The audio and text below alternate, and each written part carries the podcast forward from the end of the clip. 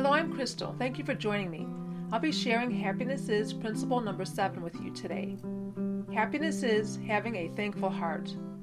Sometimes we take people and things in our lives for granted, and we tend to focus on what we don't have rather than what we do have. When we have unfair and unrealistic expectations that keep us from being thankful, we miss out on so much.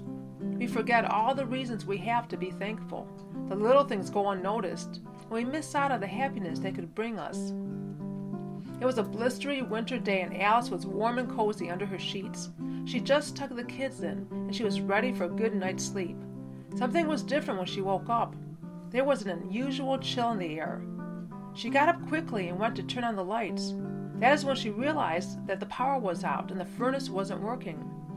Hours later, it was restored, and Alice was so grateful. That evening, when she got into bed, she was especially thankful for the simple things in her life that are so easily overlooked. No matter what is going on in our lives, there's always something we can be thankful for. If we keep our minds on what is good in our lives, our hearts become enlarged with gratitude. And a grateful heart is a merry heart. In closing, I have a few quotes and an affirmation I'd like to share with you.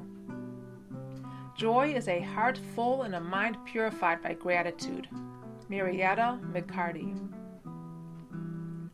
Gratefulness is the key to a happy life that we hold in our hands because if we are not grateful, then no matter how much we have, we will not be happy because we will always want to have something else or something more. David Steindl Rast. And in daily life, we must see that it is not happiness that makes us grateful, but gratefulness that makes us happy. And that's also by Brother David Steindl Rast. In our affirmation, Today I will take time to reflect on my blessings and give thanks.